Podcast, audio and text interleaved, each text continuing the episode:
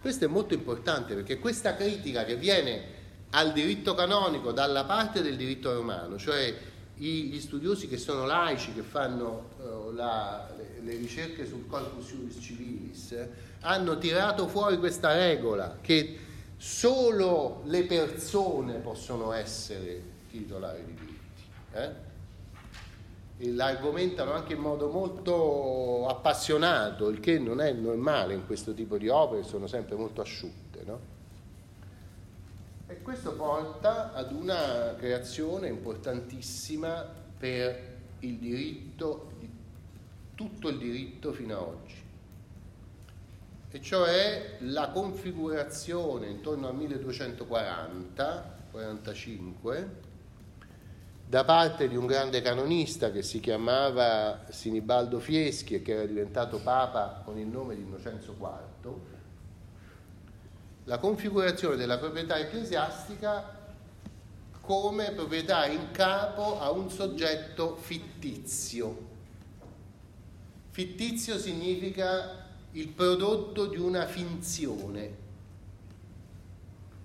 Cioè l'unico modo di conservare questo tipo di proprietà che non è in capo a persone fisiche è di fingere di fare una fizione che un ente ecclesiastico sia una persona. Così dice Sinibaldo Fieschi. Siccome non possiamo accettare la vecchia, la tradizione che era stata sintetizzata da Mosè di una proprietà delle mura sopra i beni, e allora dobbiamo fare un'altra cosa. Cosa facciamo? Facciamo quello che fanno sempre i giuristi, cioè fingono e si finge, dice Sinibaldo Fieschi, che il monastero sia una persona.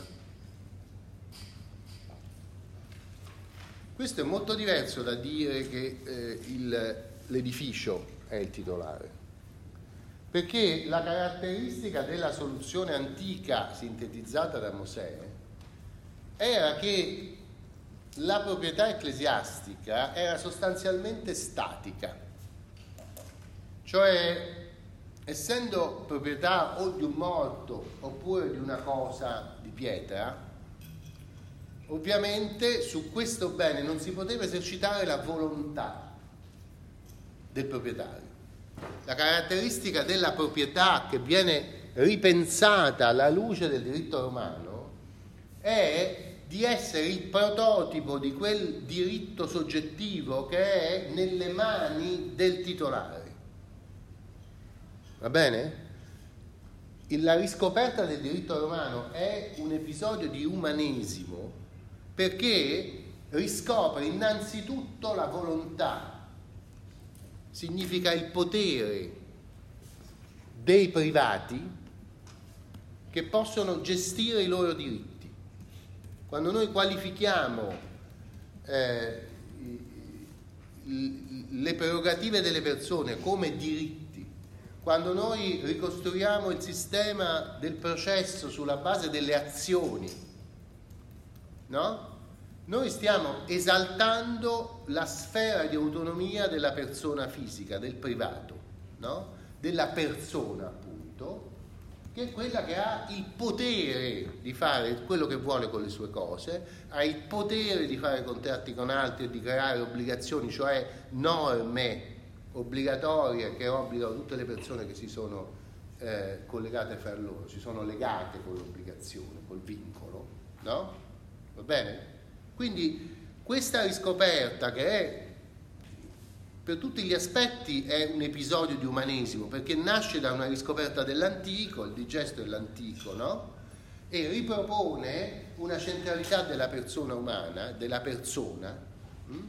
in un mondo che l'aveva abbandonata, l'aveva dimenticata al punto che i più grandi proprietari di beni che circolavano erano cose, non persone, no? E le, la caratteristica delle cose è che non hanno volontà, no? Invece la persona ha volontà. Allora Sinibaldo Fieschi dice noi dobbiamo considerare il monastero non come una cosa proprietaria, ma come una persona proprietaria. Perché? perché possiamo spingere la finzione fino a costruire una volontà della persona, perché ogni monastero ha un suo oh, eh, capitolo, cioè c'ha un piccolo parlamentino di monaci che decidono che cosa fare.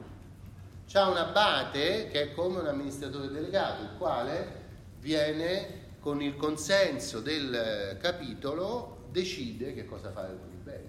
No?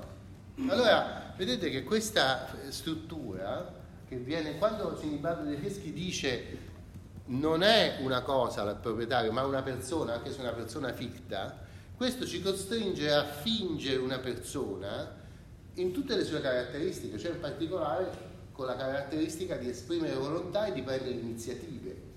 No?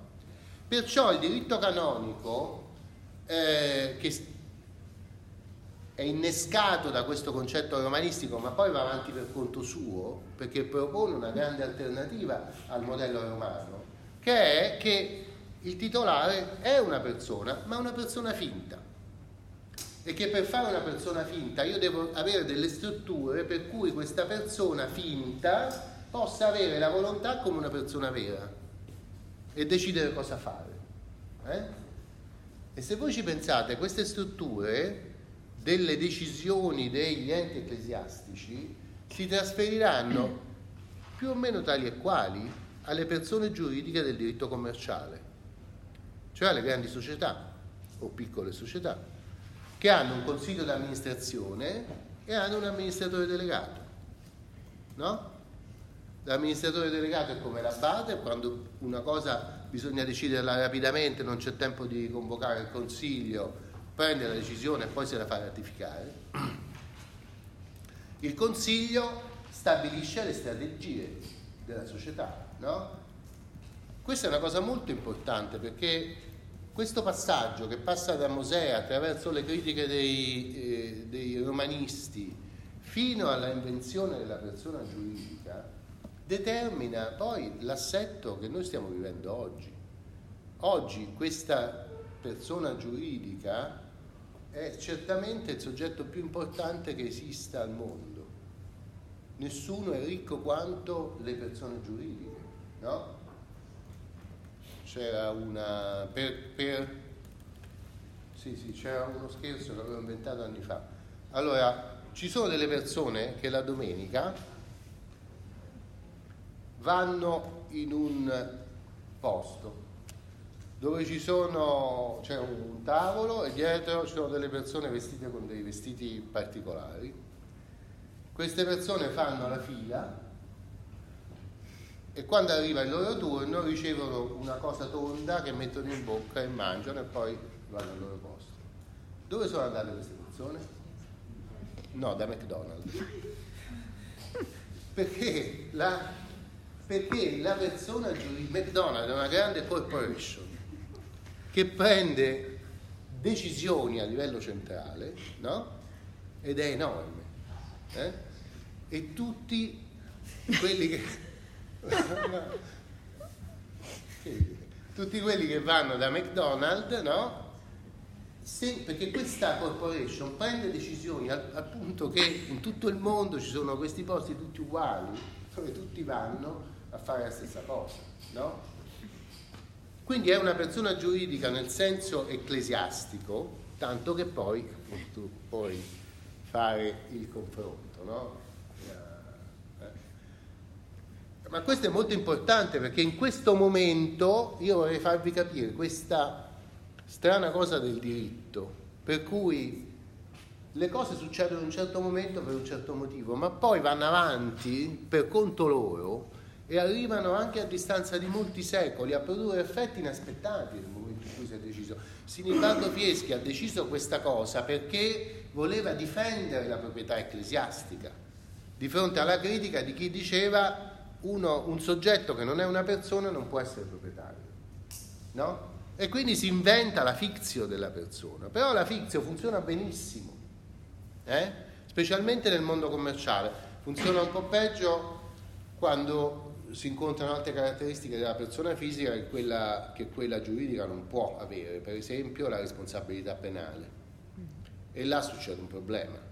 È molto difficile configurare la responsabilità penale di questo soggetto che non c'è, che c'è e non c'è, perché eh, allora chi è il colpevole? Eh, infatti fino ad oggi si sta trovando soluzioni, perché questi qua, compreso McDonald's, se ti fa un hamburger di carne eh, andata a male, ammazza un sacco di gente, chi è il, il responsabile? No?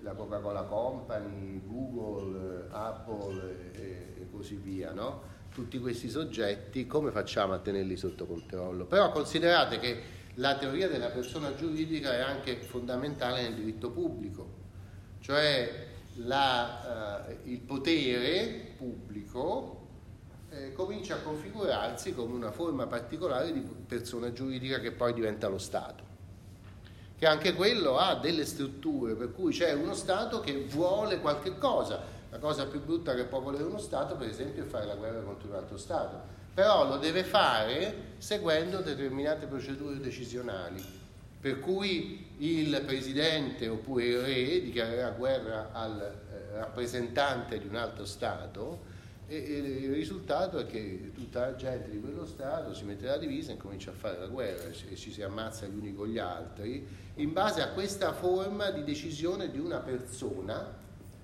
che è la persona dello Stato. No?